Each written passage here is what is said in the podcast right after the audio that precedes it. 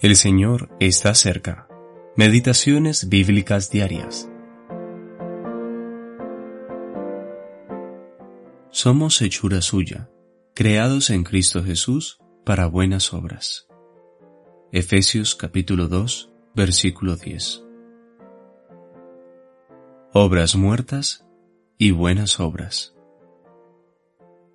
Somos hechura suya todo lo que somos como cristianos proviene de su obrar. Nos vivificó cuando estábamos muertos, muertos espiritualmente en nuestros pecados. Nos ha hecho vivir bajo su mirada.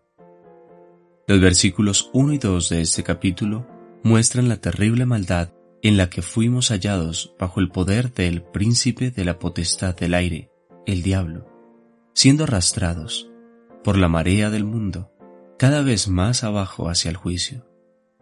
Pero Dios ha actuado sobre nosotros, ha tomado el material más inadecuado y nos ha hecho una nueva creación, una creación conforme a sus pensamientos de gracia. La salvación no es de ustedes, y no es por obras, para que nadie se gloríe. La salvación es de Dios y para buenas obras. Las obras antes de la salvación son obras muertas que no complacen al Dios vivo. Necesitamos que nuestras conciencias sean purificadas antes que podamos servir al Dios viviente. Hasta que no seamos creados en Cristo Jesús, todas nuestras obras estarán contaminadas por el egoísmo y el pecado. Son hechas teniendo en vista nuestro propio bien y ganancia, y buscando establecer nuestra propia justicia evitando sujetarnos a la justicia de Dios. Los que están en la carne no pueden agradar a Dios. Romanos capítulo 8, versículo 8. Necesitan una nueva vida, una nueva naturaleza, un nuevo poder, antes de poder manifestar aquello que realmente complace a Dios. Lo que está en armonía con Él son las obras de amor, no las obras basadas en la ley.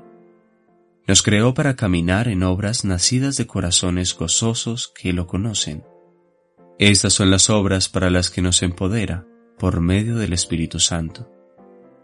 Al seguir a Cristo, debemos andar como Él anduvo, buscar la gloria de Dios, andar haciendo bien, buscando la salvación de los pecadores y la edificación de los creyentes, mientras que nuestros corazones se elevan en acciones de gracia, alabanza y adoración a aquel que es la fuente de todo bien.